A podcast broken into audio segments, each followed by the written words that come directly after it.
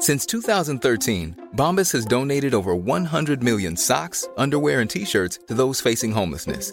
If we counted those on air, this ad would last over 1,157 days. But if we counted the time it takes to make a donation possible, it would take just a few clicks. Because every time you make a purchase, Bombas donates an item to someone who needs it. Go to bombas.com slash ACAST and use code ACAST for 20% off your first purchase. That's bombas.com slash ACAST, code ACAST.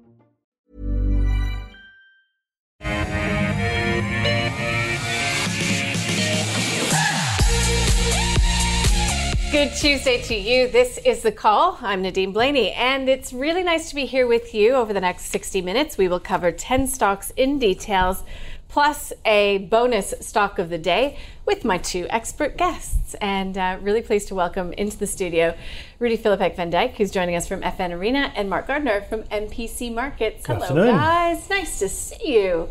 Look at this combo. I think we're going to have some fun.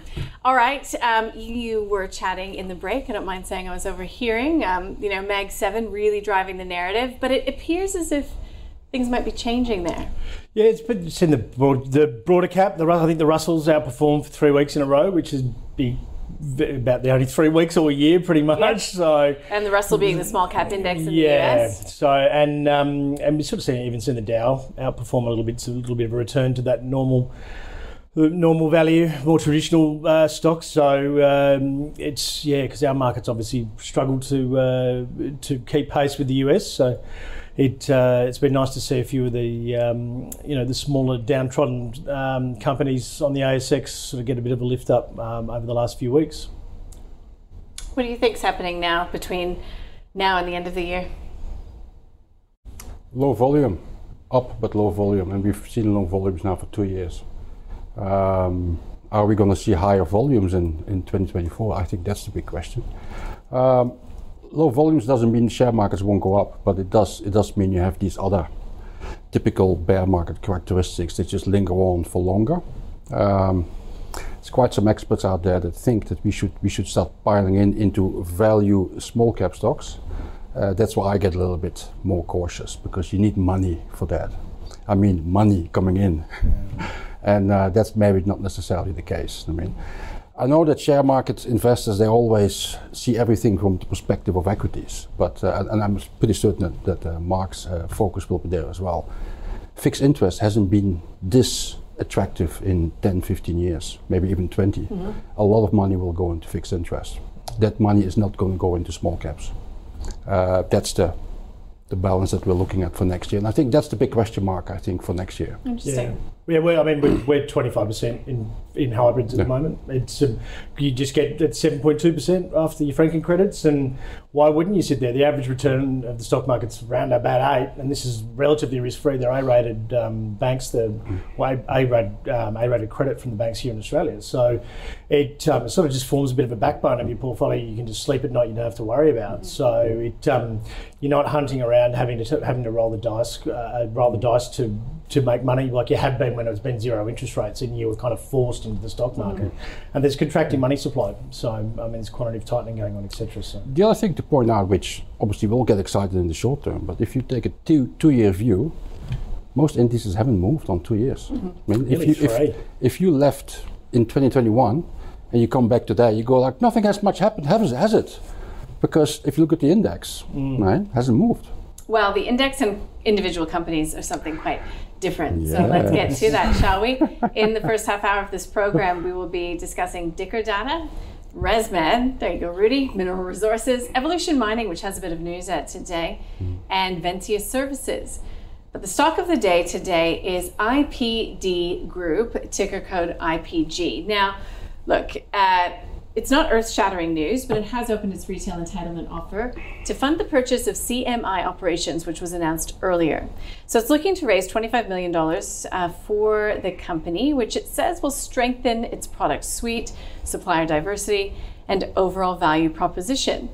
IPD says that it will result in earnings per share accretion of over 30% in FY23.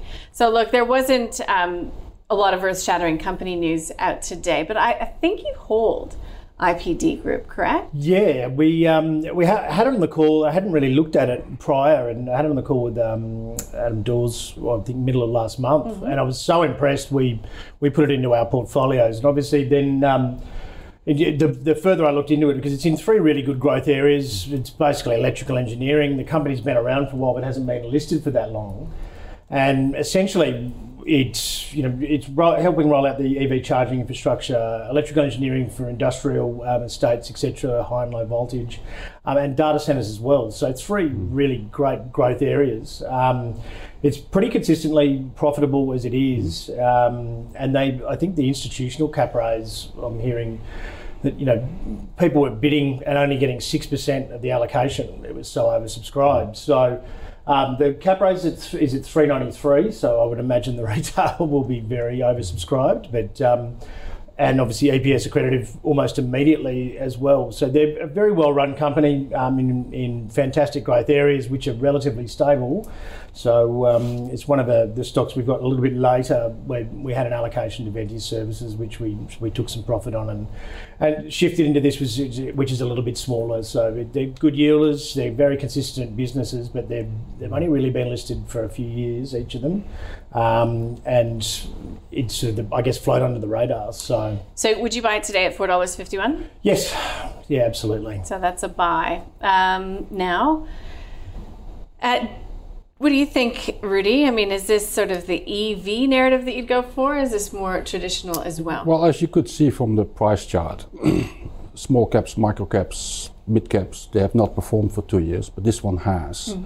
Which is just, there's probably a signal there for investors as well. The exceptions are those that, that uh, clearly have an identifiable uh, catalyst for the share price. I mean, whether this in this case is the, the, the EV, it could also be the data centers because they're also related to that, and um, probably because we are in a low volume environment. Um, an observation to make is that if stocks go into the bear market with momentum, they usually keep that momentum going. So these ones were lucky; they had momentum in the wings, and momentum uh, keeps looking good on the share on, on the price chart. So.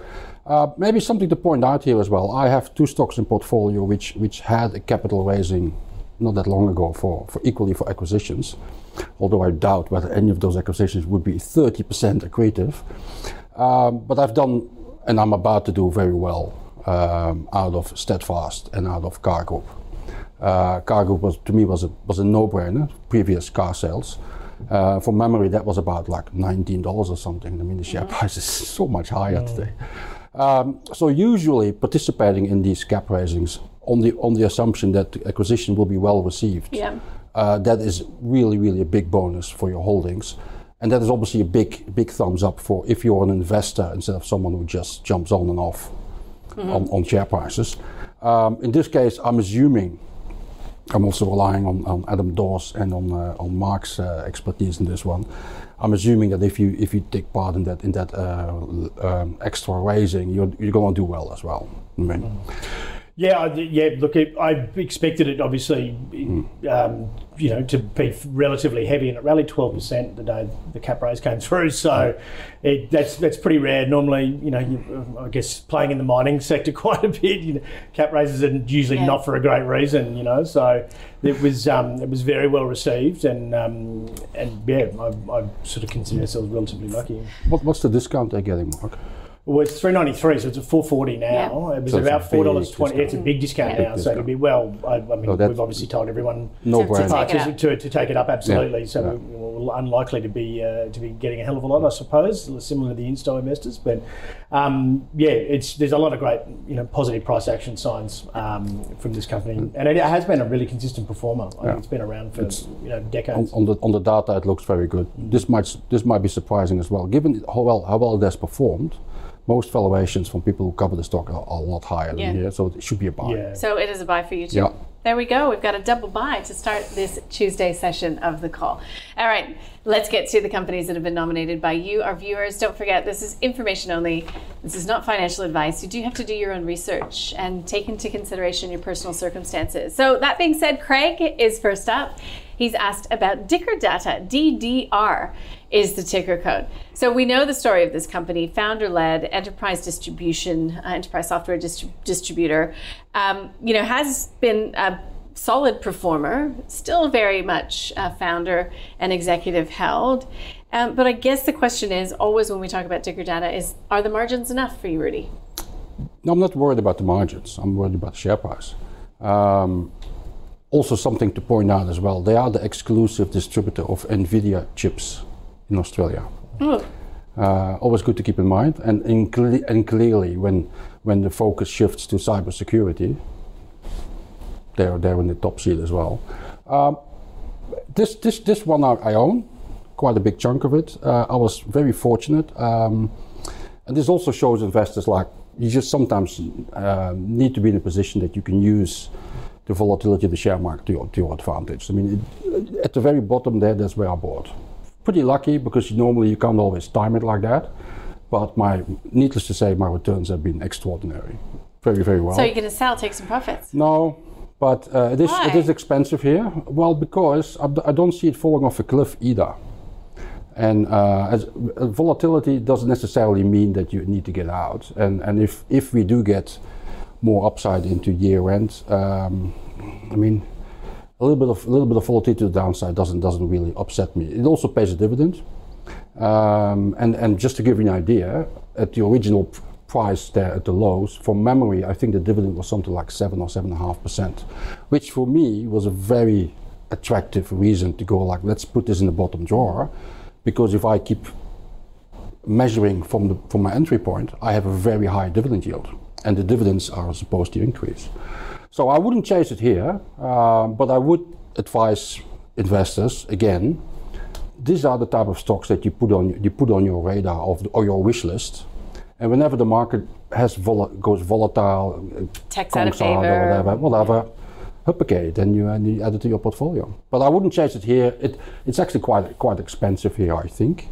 But again, expensive can be relative. If they if they Yeah, because um, sometimes you've got to pay for quality. and if the margins uh, increase, which nobody's really counting on, but they, it's possible.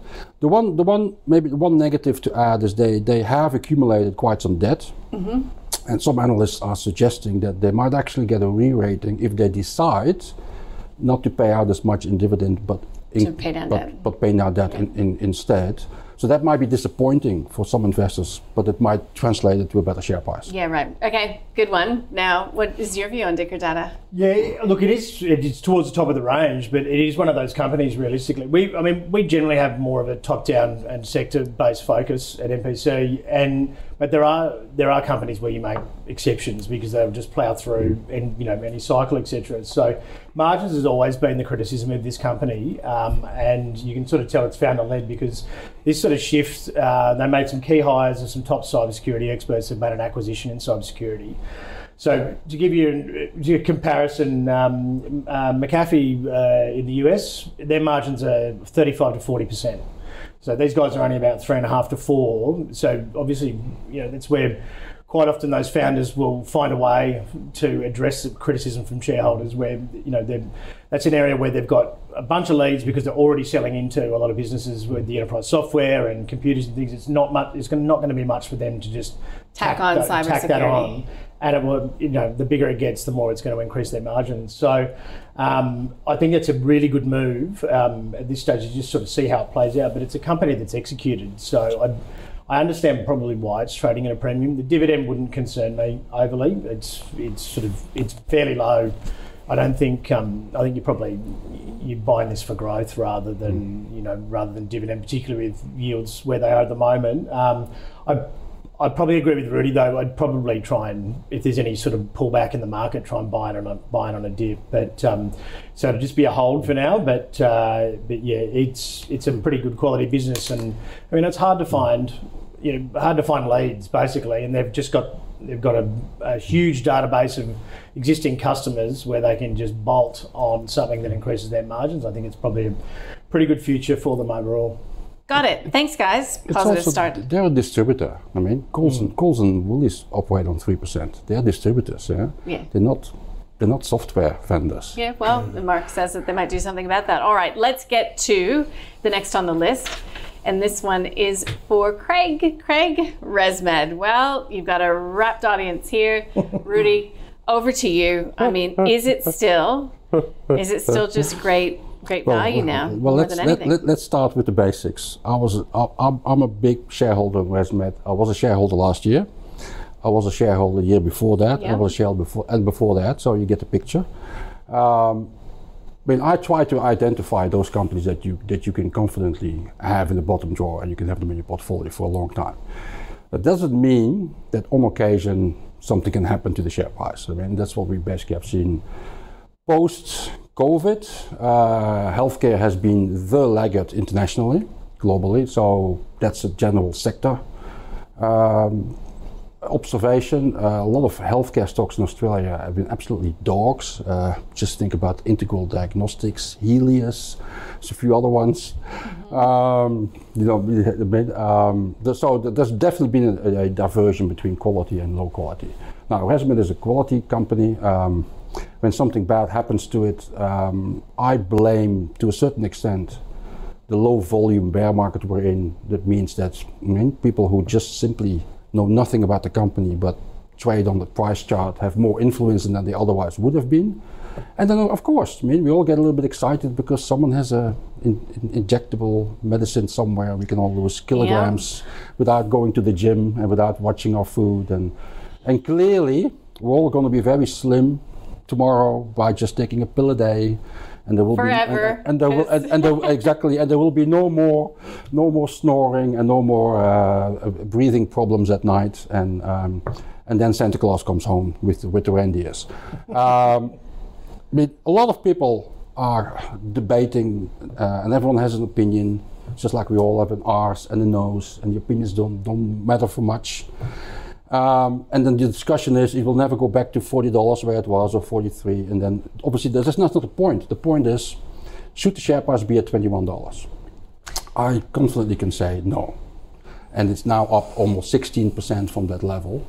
Um, what's what's the the road ahead? I have no idea because that that whole uh, GLP-1 drugs thing will still will, will still hover, but in the meantime, um, Philips is again remains in problems, and that's the main competitor. Um, ResMed continues increasing its market share. It's now laying off staff. It will make sure that that margin improvement will come through. All I can say is so twenty-four dollars and fifty-six today. Would you buy it?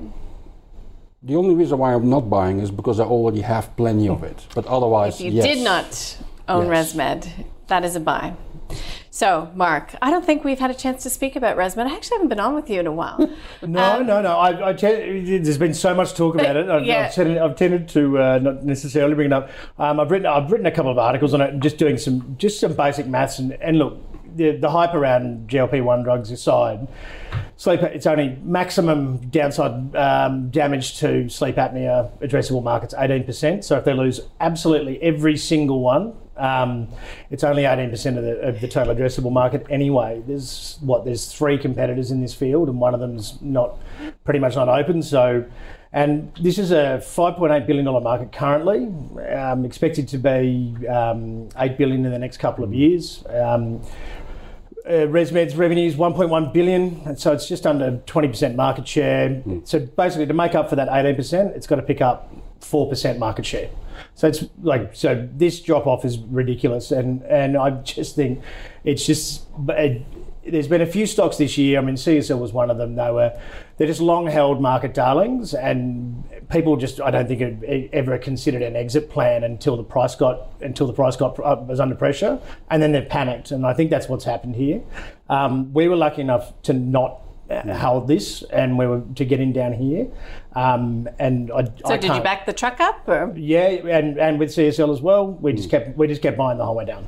So it's and we're and we're happy to hold them for you know at least a year or two, and I have I have just no problems that they'll go back to thirty one bucks or and beyond because So, where, you'd where they still buy today, would you? Abs- absolutely. I mean, I, you, you may get a chance to get cheaper, but you should be putting some on today if you don't want to. If you want to try and get tricky, because it, it broke up through twenty four dollars sixteen, which was the high for for about three months or three or four months. So this technically now it's it's it's actually broken a little bit higher. This morning we had, you know, I think probably three months ago, the market could be up and ResMed was just was just under pressure. This morning it was CSL and ResMed were green and everything else was red. So mm-hmm. that price action's now changed.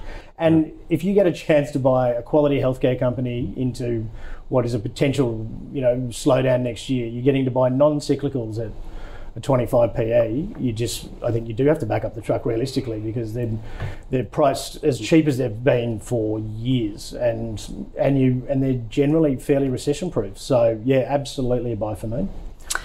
Righto, off to a rip roaring start. Let's get to the next one on the list. This is Mineral Resources. This is for Tiasha. Thanks for writing in and requesting. Mineral Resources, looking at the broker moves, Rudi. A buy from Citi, sell from UBS, downgrading its lithium price forecasts because that is where the conversation will Yeah, go, right? Well, it's lithium or, or it's iron ore. Well, iron ore, and that's the thing is, um, yeah. has there been too much enthusiasm also built into the price of iron ore? Yes. Okay, so what do you do about mineral resources? Um, well, because yeah. again, Yeah. at least you've got the diversification. So least at least what well what you have is probably probably one of the highest quality Mm-hmm. companies in that resources annex contractor space because they are a little bit both. They're very entrepreneurial as well, uh, but at the end of the day, yes, they, they do ride sentiment in, in both those key commodities. Um, at the moment, um, I mean, not even BHP and Rio and Fortescue believe that iron ore will remain as high as it is right now. I mean, um, I recently had the pleasure of, of, of talking to some BHP people, and they they too have been taken by surprise internally. I mean, um, so I think we should all expect that at some point the iron ore price comes off, but maybe by then lithium is going up again because lithium at the moment is absolutely being, being Yeah. absolutely trashed, which gives you that idea. From it's very difficult to um, to, to put to put an exact timing on these things when it comes to these commodities because they can turn on a dime. Personally, it's not my uh, not my uh, preferred uh, way of investing because I like companies that have a little bit more control over things, and they don't have control over the price of their of their resources, of course. But um, golden rule when, when investing in commodities is you buy them when they're down, not not when they're up. And and as you can see from the chart, mineral resources is down quite a lot. So for investors with the right risk appetite, I think you can start nibbling here. Nibble. That is a All right, Mark. I don't know why I got so excited about that. I think it's just because it's a Tuesday and I'm keeping myself entertained.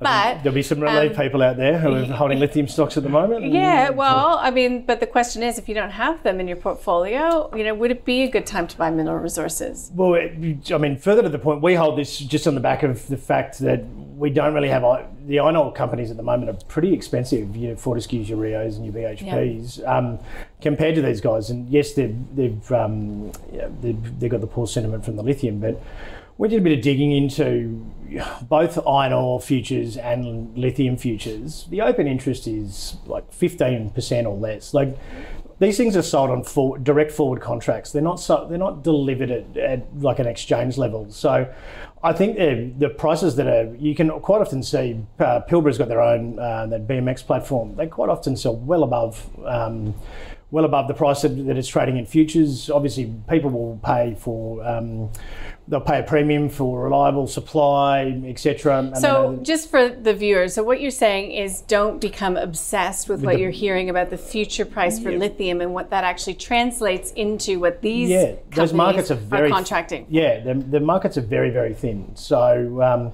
and further to the BHP point, you know, it's they, they sort of don't believe it either. But these things seem to overextend because there's extraordinarily low volumes. They're not deliverable.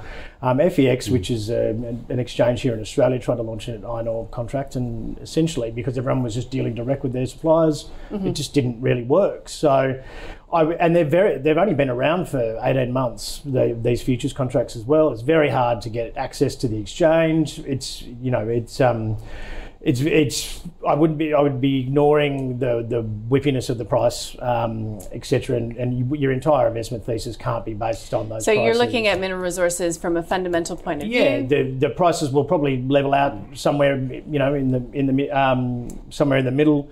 The exchange that has the futures is actually really concerned about. Um, they're actually setting upside um, caps on daily gains because they're worried about a short squeeze happening and the volumes will be too thin. So, I mean, Chris Ellison and the management team there have got an extraordinary track record of going in, finding a resource, building it up, farming it out, and keeping the production rights. And I can't see them doing.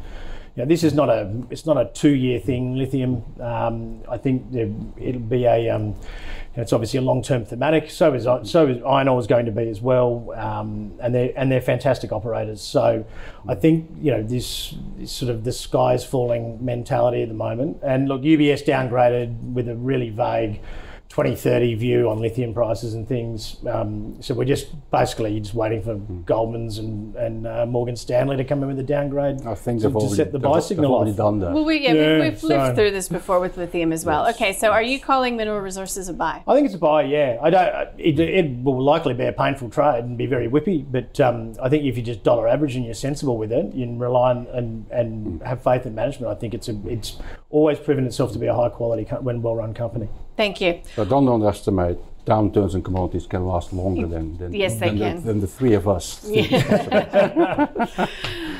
Um, let's get to the next on the list. And it's become more interesting. So, we already did have evolution on the list of stocks to discuss today. Thank you, Arthur. Um, but today we've got Evolution saying that it will be acquiring an 80% interest in the Northparkes copper gold mine. And also, along with that, announcing a $525 million equity raising. Um, we've got a lot of enthusiasm clearly about the price of gold as well. But I just wanted to put to you both this is a, an email that's come in live from a viewer. Hi, Paul. I hope you're listening or watching. Um, saying he wants your opinion on whether he should participate in the recently announced SPP.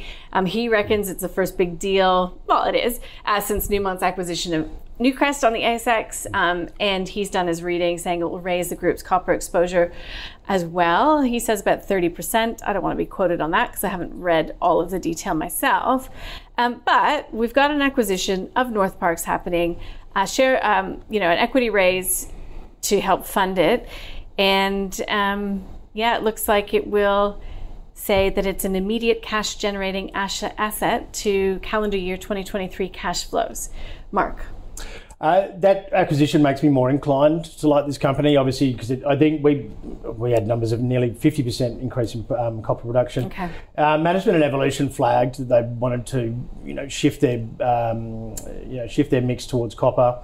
Um, you know, as well as obviously, you know, they're primarily gold here at the moment. Um, I think their their total. I mean, they produce for nine hundred and thirty dollars an ounce, all in costs. So, and obviously we've hit record highs in gold uh, yesterday. Um, so, I think I, I suppose if you've got your underlying, your primary underlying is got a is got a bid tone and probably going to head back through through those record highs again, um, and then. I think this acquisition then diversifies them for when there's, you know, when the copper prices start to turn around as well. Well, the copper price has actually been improving. Yeah, it's well, coming off a, coming off Coming a low off lows, base, but yeah.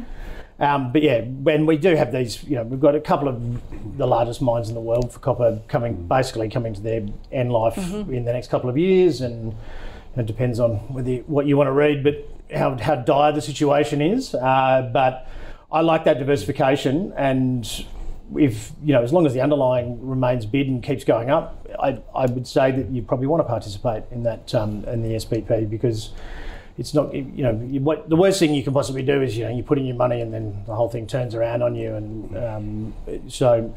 I, yeah, I would. I would. We're not massive gold bugs by any stretch of the imagination. No, you but you don't usually like gold. No, at all. No, Yeah. not at all. Um, but but uh, obviously the, the increase in the copper really um, really um, intrigues us a little bit more. So it's not to say gold won't go up. It won't necessarily go up. Um, it uh, it's just not. We'd rather play it in other areas. Mm-hmm. So, but yeah, um, it would be a hold at best for me, uh, f- just on the basis of our general view on gold. But this would, if we were to buy gold, this would probably be probably one of the first ones to buy. All right, thank you. So, would you participate in the SPP first of all for Scott, who's just emailed in? Uh, well, let's let's start with the beginning. I own gold. I don't own, own gold You own ETFs, don't you? I have a yes. I have a different risk profile, so I, I can see the value of having some exposure to gold. I think, considering where risk sits in the global in the global picture, I think it's probably good to have always a little bit of gold. And I increased my gold holdings last year, and I'm benefiting from that this year. But also good for viewers to understand there's a difference in risk profile. See, when gold is out of favor, my ETF might be down by like I don't know six, mm. seven, eight percent or something like that. If I own a gold producer, I might be down 30, 40 percent. So that's the damage I take. In the good times, admittedly, I think maybe my ETF is up 15, 20 percent this year. Some of the producers might be up a lot more. So I'm I'm not un- too unhappy because I don't join in the in the heavy heavy losses in the downturns, and I have less upside in the upturns. I'm happy with that because that's why I own gold because I don't have company specific exposure. Imagine you have the wrong gold miner in the in the good times, and you're really really really unhappy. Now, having said so, I don't know this particular asset, but I can see the, the logic of um, of having more exposure to copper years ahead not necessarily in the, in the medium term, because we might still get a big slowdown in the world, and, and that all else being equal, if we don't get interruptions on the supply side, it doesn't mean that's going to happen on the gold or, or on the on the copper price. I mean, gold there's more there's more there's more probably in favor of it. If the U.S. dollar comes down, bond yields come down, might get tough times in the U.S. Party for gold. Mm-hmm. So I can see that logic, and I would probably if if Arthur has a has a long term view and is confident about uh, about what management is doing longer term, yes, you would participate in the extra shares and uh, put them in the bottom drawer. And then you wait for uh, for for uh, direction to turn for copper. It'll happen just like with lithium. It'll happen mm. at some point, but maybe not necessarily the first or the second quarter next year. Okay, so. Um, participate in the SPP if you're an existing yes. shareholder. Would you be buying Evolution Mining today? No, I would hold it.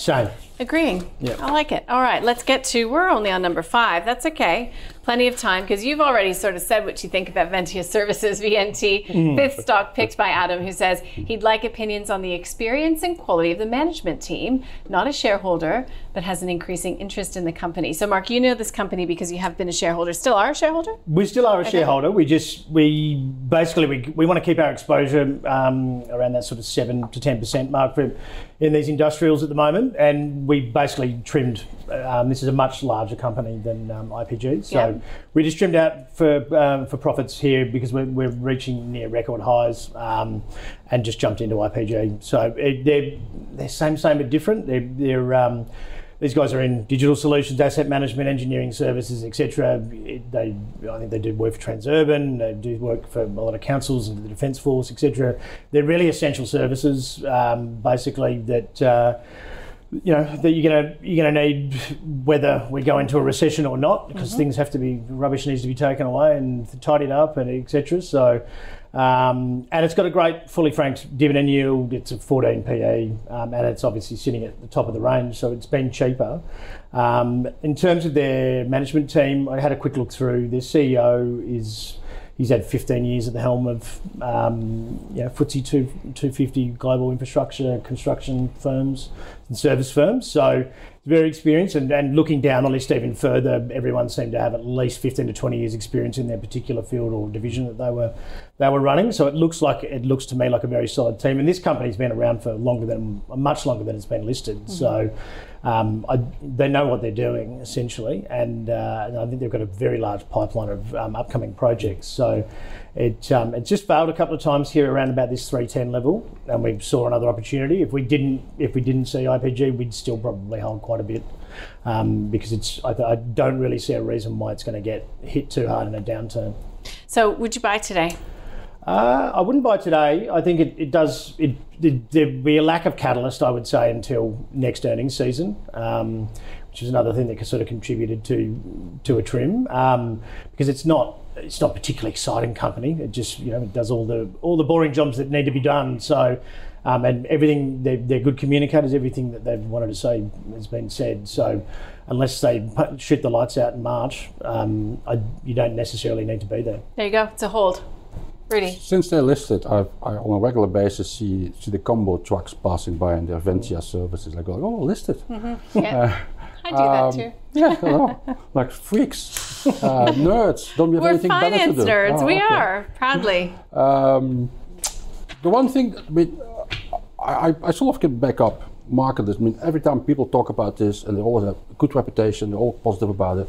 But I had a look this morning, and I just have a look at, at consensus forecasts. Actually, quite low in terms of growth. So while this company is in the right position, it has the right management, it does all the right thing, has a great track record, blah blah blah. You look forward and you go like, yes, the P is not too high, but you go like, there's not that much priced in in terms of growth.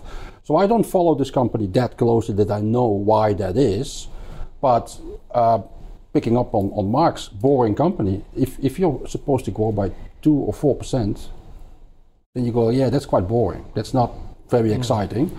Uh, so on that basis, I, I have to be a little bit hesitant here as well. I would I would say it's a hold at best, uh, unless at some point uh, maybe they, they earn more contracts or that, that, that pace picks up or margin increase or whatever. Yeah. But I, at this point, I don't know why, but I can only say consensus is not expecting much in terms of growth. That means, given the size of the company, not much has to happen before growth is negative. Yeah, and you know, opportunity cost when you're in something that's not growing. The length of their contracts is very Yeah. extended as well. So a lot's very much priced in. I think once they when, when they sign their sign their contracts, it's it's Yeah. extraordinarily transparent. So Yeah. it uh, I think it I think it will likely stay very priced uh, to perfection from the analysts because they've got all the data. Okay. All right, guys, look, let's sum up what we've learned so far. So, the stock of the day was IPG, IPD Group. And guess what? It is a double buy. Mark put his money where his mouth in. He says it's a consistent performer.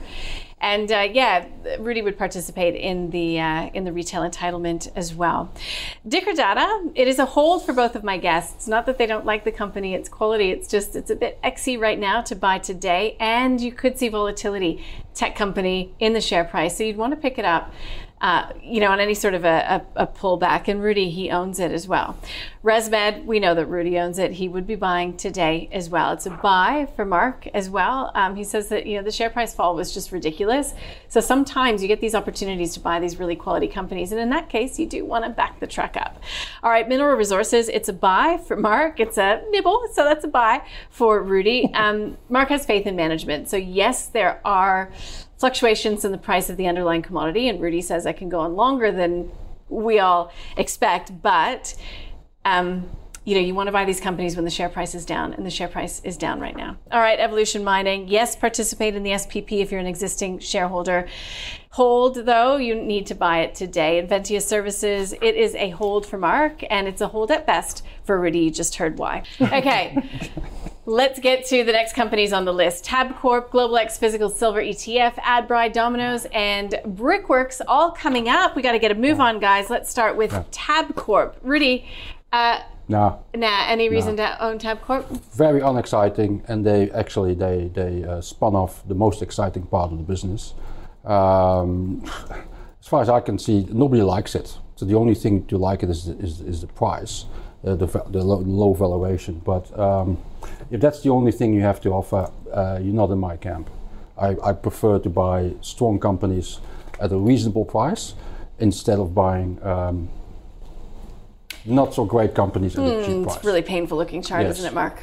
Yeah, absolutely. Wouldn't touch it with a 10 foot pole. Uh, when they split off TLC, I think just about, about, I had it on the call a couple of times Yeah. and it was unanimous. You just sell your ta- TAH and buy, put it straight back into TLC, and I think you would have done pretty well. Um, yeah, this is just, it's they purposely split this out. It's an aging part of the business. Yeah, so what happens to Tabcorp? Oh, they'll get it right at some stage. They, they're investing more and more in online, and they, they have to get the mix. But these things always take time, Mm-hmm. and you just have to question whether, in that time, you need to be there. Yeah. And the answer is no.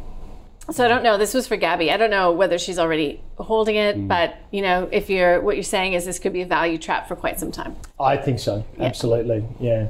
So don't buy things just because they look cheap necessarily. Mm, yes. All right, let's get to the next one on the list. This might be interesting. It's the Global X Physical Silver ETF, EP, ETPMAG. So this has been picked by Aaron. So I understand why silver would be getting um, renewed attention because we've got all of this focus on gold, and silver can sort of go ca- parabolic when you see what's happening with gold. Yeah, but that's, I mean, this is how we play gold essentially. So we, we just, we, we put it as the store of value trade. Um, and uh, essentially, gold will do better in a geopolitical crisis. Um, and you'll see the gold silver ratio shoot through the roof. At the moment, gold silver ratio over the last 50 year average is very high. And in a situation where US dollar is going to drop and, and we peaked in interest rates and bond yields are going to come back down, silver will play catch up really, really quickly uh, to gold. So I think we're, we're sitting about 10% odd below where the equivalent of where gold busted through those record highs. Um, the recent highs in silver. So essentially, and look, we like it because there's a there's a supply demand curve.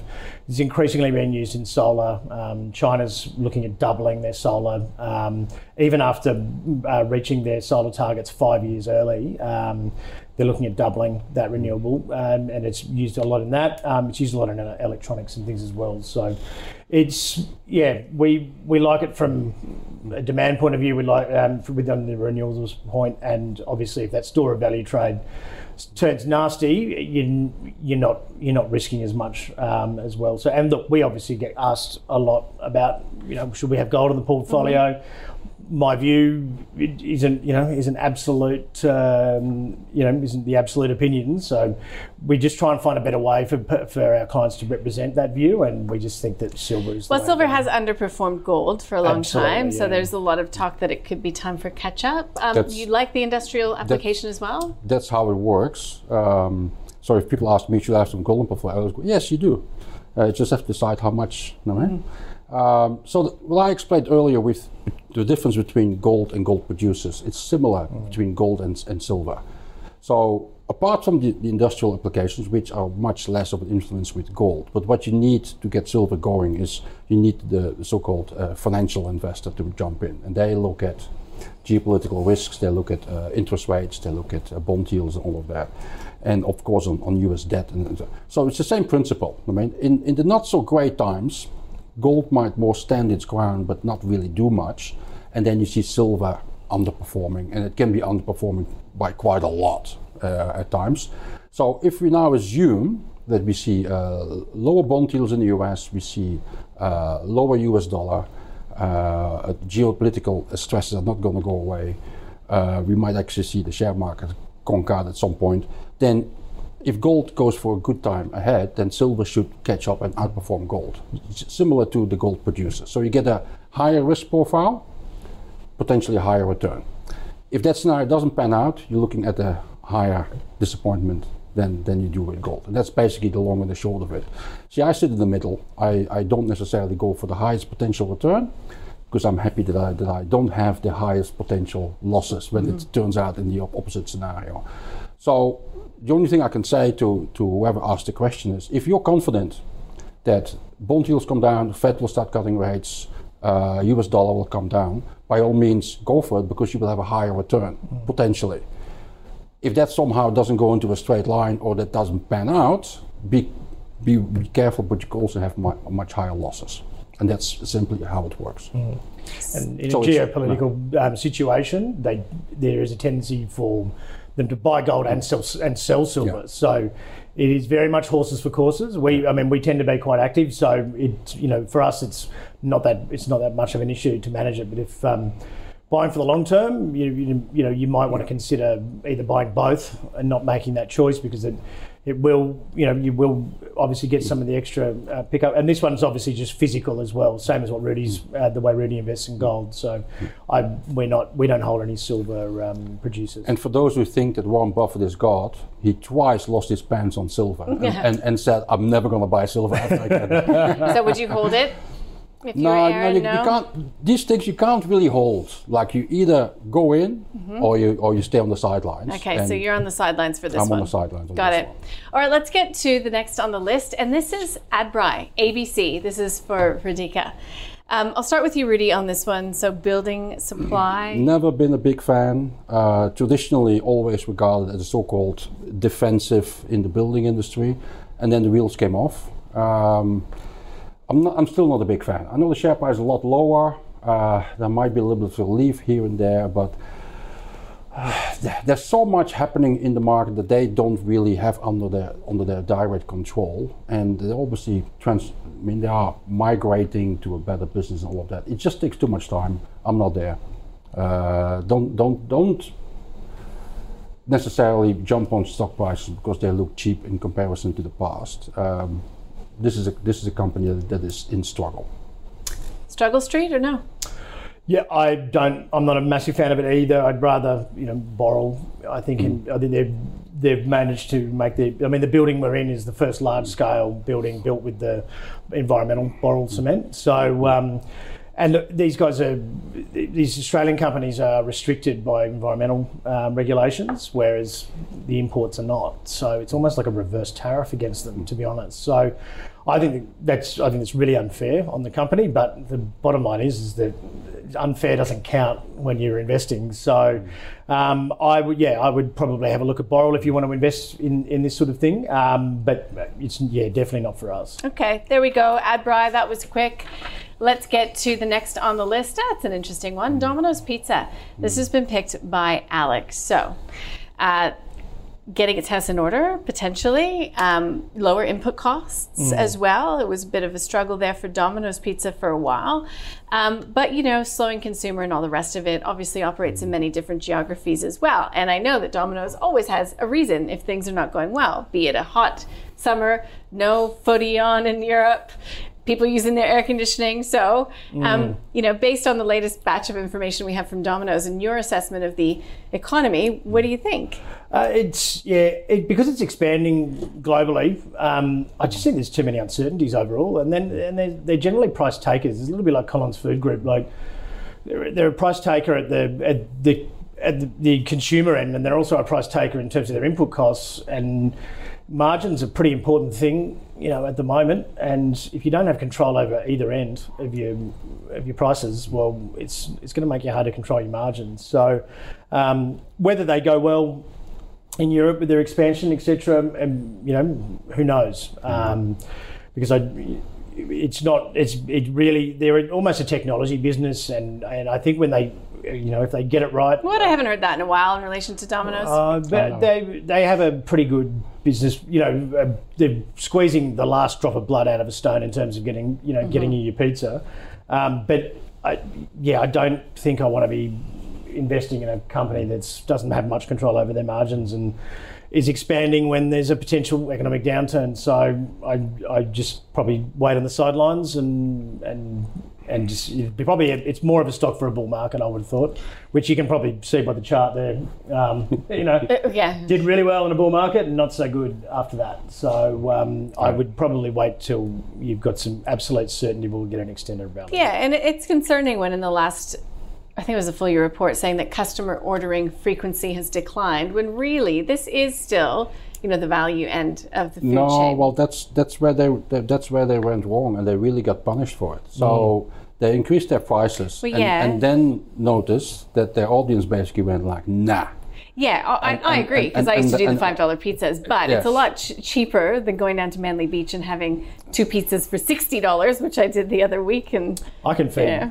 yeah, uh, eight kids on a Friday night with like Domino's. 40 bucks or something. Come to the pub in Redford. well, I should get out more, shouldn't I?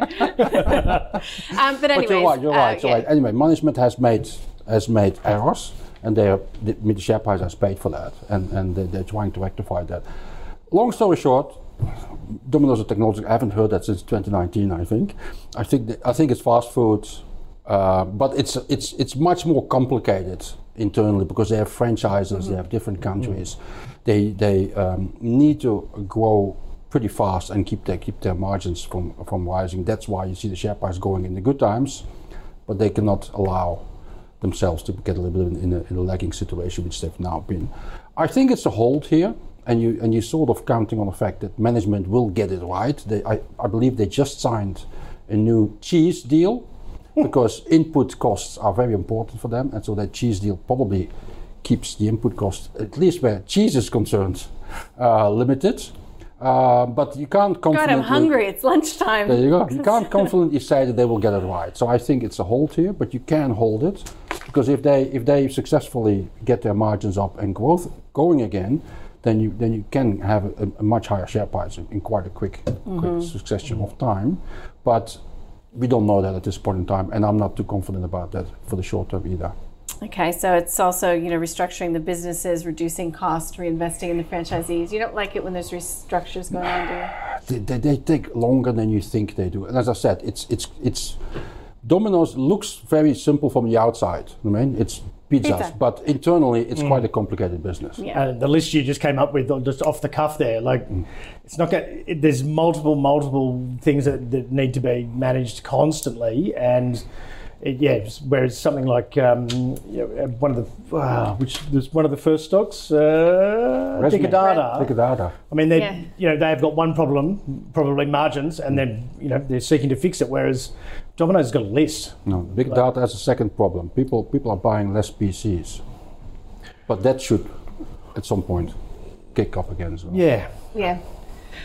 All right. Well, we went back to the beginning there for a moment. Let's go back to the last on the list. Um, Brickworks. This has been picked by Maddie, so maybe we should have done it with Adbri because Yeah. it could potentially, you know, offer a compare and contrast. Look, officially same label, same sector. In practice, Very, very different. where- where- Property. Oh, so different. Yeah, I mean, um, I like them for the fact that they have that uh, joint venture with Goodman Group, of Mm-hmm. course. Uh, does them really, really well. Um, they have, however, they have flagged that they are, they, are, they are facing more difficult times ahead. That's what you see in the share price. Um, so I wouldn't be, I wouldn't have too too high expectations for, for the for the months ahead. But I'm also assuming that if you're an investor and you have a long-term view, that uh, you can just sit on this and you and you wait for better times to arrive. That that would be my view. But I would I would also argue not too high expectations for the time being because they themselves have flagged that it's not going fantastically. So you just hold it. You wouldn't Yes. be buying. All right. What do you think? Uh, this this and Soul Patts is sort of depending on which one when the market gets hit, depending on which one gets to for or most carried away to the downside, is a pretty simple play. They're just they are they are super reliable. They've got fifty year plus track records. Um, they're about seventy percent on property, twenty two percent their Soul Patts. Um, I think it's about eight eight odd percent in uh, in building. Um, I think we've two percent of which is in America, and they've teamed up with best in class with, Goodman's as well. So this is one of my favourites to or, or, or Pats to when the market is panicking is. And people are just being ridiculous and selling out. It's just a great one to buy because if the market recovers, so will this. Um, Soul Patts did it last year where it was really under the pump, and, and basically it was a very easy play, sort of late last year into um, into mid this year, and it's a. Um, so just because of the the management, even though it's been multi decades, like 50, you know, fifty odd years of track record, they just it, it's been multiple managements, but they seem to get it continu- um, continuously get it right. So I don't know whether I necessarily need to buy it here, it's, but it's it's a Yeah, it's at high on the- $25. Yeah, high on the shopping list um, for us when when the market um, goes a little bit chicken little. The, the difference in quality, you see it over the longer run. Brickworks will always beat Adbri Yeah. in longer term. Yeah, they're not even in the same planet, I don't think, to be honest. So it's, it's strange, those labels, you need to dig down into the subsectors quite a lot Yeah. sometimes. All right, well, we've got a few for the shopping list. We've got a few for the buy list. So let's just review what we've learned in this, the second half of the program. Tabcorp wouldn't touch it with a 10 foot pole. I guess we don't need to go further than that. That was from Mark, and I think it was just a nup from Rudi. So really helped us make up some time there, guys. Thank you. Um, the silver ETF, uh, that's a buy for Mark. That's how he gains exposure to the precious metals. It's an alternative to gold, likes the industrial use, but it's an avoid for Rudi. You've heard how he chooses to invest. Um, Adbri, it's an avoid for both of my guests. Domino's, uh, hold, I guess, for Rudy. Um, but look, Mark just doesn't think there's any need to be there. Too many uncertainties, too many variables, and lately hasn't been doing crash hot at managing them all. And Brickworks, you just heard what the guys had to say. So don't need to buy it today, but have it on your list. Watch for a pullback. Um, you know, really solid company. And safe as houses, maybe in, in some sort of a market downturn. Oh, had to. Okay, so that is the end of the program. Rudi Filapek-Vandyck, FN Arena, always a pleasure. Thank you, and Mark Gardner from MPC Markets as well. really you. good to see you again. We're taking a short break. Stay with us. The Pulse is coming up next. We'll get you across all you need to know about the day in markets today. And if you'd like us to nominate a company to speak of, we'd love to hear from you. It is ausbiz.co forward slash call picks.